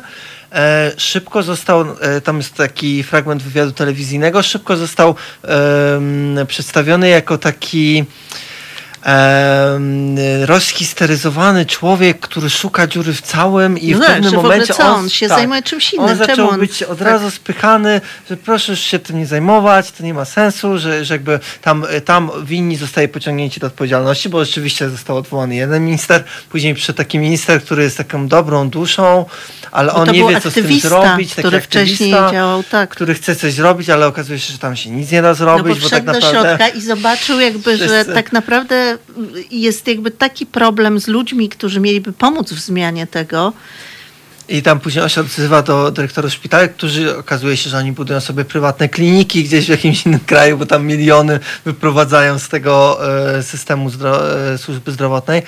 I rzeczywiście e, ten film jest takim i tam takim niesamowitym też przykładem, jak człowiek, który zaczyna walczyć w imię jakiejś sprawy, z jak dużym oporem się spotyka, bo ten bohater rzeczywiście on jest takim człowiekiem, który w sumie to właśnie pr- pracował w tej em, redakcji sportowej. On pewnie dużo nie miał e, stresu na co dzień i nagle wpada w środek Jest tego w wiru. środku, tak. Stwierdza, że będzie walczył, ale okazuje się, że ostatecznie e, gdzieś jego głos e, no, jest tak, tak skutecznie uciszany, że no, że przestaje być słyszalny. Ale tak, myślę, ale też poczekajcie, bo też kluczowe jest to, że ten film pokazuje, co się dzieje, kiedy w tak wrażliwym polu, jakim jest ochrona zdrowia, nie przestrzega się procedur, kiedy sprzedaje się i kupuje znajomym, kiedy Mhm. dlatego on jest naprawdę bardzo ważny. Tak, tak, to jest film niezwykły. Tutaj słuchacze pytają, jaki jest tytuł. Kolektyw. Kolektyw. E, I ten film pokazuje e, e, rzecz straszną, która u nas chyba też ma miejsce, tylko my jeszcze o tym nie wiemy, że e, za tymi, że w tych gabinetach po cichu są robione biznesy. Że te wszystkie procedury, że to, co się słyszy, czyta i tak dalej, tak oficjalnie, to jest tylko taka zasłona dymna. I y, właśnie pandemia spowodowała, że pewne szwy y, się pokazały, prawda? Tam, ta mgła na chwilę zeszła. Y, I to, to jest przerażające. I jeśli nie ma wolnej prasy, nie ma wolnych mediów, tak jak były mimo że w całości nie, ale właśnie ta gazeta sportowa okazała się tutaj niezwykła, e, to gdyby nie ta gazeta sportowa, czyli taki przegląd sportowy, jakby przypadkowo przez to, że nikt nie zwracał uwagi na jej dziennikarzy, mogła zbadać Tak, tę całą sprawę i, i, tak. i takie Watergate, że tak powiem, tam się odbyło, prawda? I teraz jak słyszymy o tej dekoncentracji, repolonizacji i tak dalej, co to oznacza? Znaczy chodzi o to, żeby po prostu prasa, media nie mogły kontrolować władzy. To jest bardzo proste, tak? I teraz jeśli władza nie jest kontrolowana przez media, to wtedy obywatele są traktowani jak niewolnicy, po prostu, bo po prostu im się każe robić pewne rzeczy, wierzyć pewne rzeczy i to jest nie do zweryfikowania. W e, Rumunii to pękło. Tam była niezwykła też sprawa, że ten minister e, ten nowy, ten dawny aktywista, był na tyle otwarty, że dopuścił ekipę z kamerą właściwie do wielu swoich narad, że e, myśmy go szalenie w tym filmie też polubili, ponieważ było widać, że on tak ciężko pracuje, że rozmawiając przez telefon jednocześnie je e, ja- e, jakiś take- take away, bo nie ma czasu po prostu, żeby ratować tych, życie tych ludzi, to ten minister w tym swoim gabineciku, który zresztą jest jakiś taki, powiedziałbym, jak z lat 70. niemalże, a telewizor ma jeszcze lampowy co pokazuje, jak niedofinansowane jest to ministerstwo, prawda? I on walczy o to, żeby uratować życie ludzi, a jednocześnie jest strasznie dużo demagogii, bo próbują, używając argumentów narodowych, takich nacjonalistycznych, to róbmy operację tam w szpitalu świętej Marii, tak? Czy coś takiego, który nie spełnia żadnych reguł, ale chodzi o pieniądze. I widać bardzo wyraźnie, jak ten człowiek, młody, dzielny, wykształcony, m, zmaga się, że tak powiem, jak Don Quixote z wiatrakami, tak? E, Niesamowity jest ten film i, i, i z jednej strony to jest przerażające, że my możemy trafić też do takiego szpitala, a z drugiej strony jest optymistyczne, że są tacy ludzie. Ja tutaj bym chciał jeszcze wrócić do tego wątku wolności wypowiedzi, e, który też jest wątkiem w Polsce bardzo obecnym, tak? I tak jak tutaj w tym filmie e, pokazane jest, jak wyciąga się działa ośmieszenia względem tych dziennikarzy, no ta, tak w Polsce mamy e, sytuacje, w których wyciąga się działa po prostu systemu, tak? Przeciwko aktywistom, którzy chociażby zrobili, jakby byli gdzieś zaangażowani w tą akcję plakatów wokół Szumowskiego, którzy teraz e, mają, zarzuty i e, to jest Dopowiedzmy, to były plakaty, które ujawniały jakby nieprawidłowości działania ministra zdrowia Szumowskiego. Tak, y, Wieszane na przystankach i w różnych... to były takie Pozdrawiamy pana ministra y, na Wyspach Byłego Kanaryjskich. ministra. No, ale w Polsce to się do końca życia mówi do ministra ministrze, do premiera premierze. I właśnie tutaj przeciwko osobom, które tak naprawdę podejmują jakąś akcję aktywistyczną, gdzie oni nawet, można by powiedzieć, że nie zarzucają, tylko zadają pytania. W interesie o to, społecznym, W interesie społecznym. Tak. e, To osoby nagle są sytuacji, w których są im postawione zarzuty, mogą spędzić 10 lat w więzieniu. represjonowane E, po Są represjonowane, jest ograniczona ich wolność słowa i takich przypadków mamy w Polsce Coraz więcej. Coraz więcej. Tak. Zresztą z tabliczkami chyba też tak było, prawda? Że tam były jakieś, jakieś śledztwo policji, czy te tabliczki Marta Staszewskiego o strefach wolnych od LGBT. On robi taki, mm, takie działanie, Tak, że jeździ do tych tak. miejsc, które uchwaliły te e, uchwały, no i tam wiesza przy wjeździe do, przy, przy nazwie miejscowości wiesza tabliczkę strefa wolna LG, LGBT. Chyba Ta, też policja się tym... i- informującą o tym tak. fakcie. I on wiesza ją tylko na sekundę tak naprawdę, żeby zrobić zdjęcia i ją zdejmuje, po czym policja się zainteresowała, czy to nie jest nielegalne wieszanie oznakowania e, w, przy drodze, czy to nie będzie jakoś zagrażało e, ruchowi Znaczy, to pokazuje samochodowemu. tą groteskę, Więc tak, że problemem dla państwa nie jest to, że jakieś gminy przyjmują uchwałę, która po prostu e, legalizuje dyskryminację grupy obywateli, grupy mieszkańców, tylko problemem dla państwa jest to, czy tabliczka informująca o tym e, nie będzie komuś przeszkadzała. To jest naprawdę taka groteska Tak, bo też e, przecież przy, podczas protestu na krakowskim przedmieściu e, była na, namalowana flaga e, tęczowa na, e, Na na jezdni. jezdni. I e, jest teraz badanie, czy to nie była substancja, która mogłaby spowodować e, problemy w ruchu e, Tak. pojazdów Mhm. e, kołowych. Więc e, no, Ja, ja, ja tak myślę właśnie, że warto zwracać uwagę na to, co się zdarzyło w Polsce przez te ostatnie pięć lat, powiedzmy, a jak ta wolność zgromadzeń, wolność słowa zostały naruszone, jak dużo aktywistów i aktywistek spotkało się z jakimiś represjami ze strony państwa.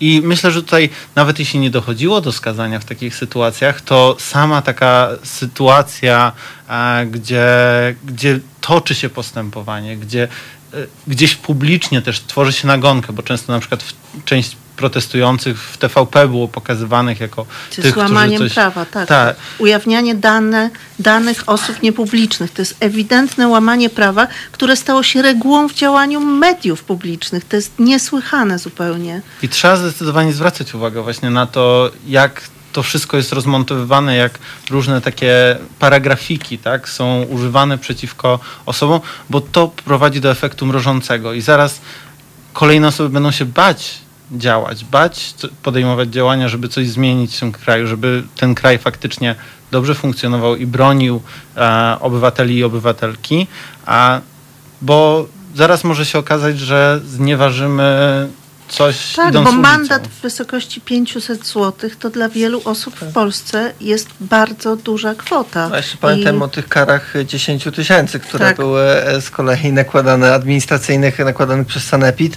które e, człowiek musi zapłacić, nim będzie dochodził e, słuszności w ogóle nałożonej kary. Słuchajcie, to tak. Ja myślę, że y, trochę chyba udało nam się zachęcić słuchaczy, y, żeby nie tylko słuchali, ale żeby też chodzili do kina i żeby poszli na festiwal.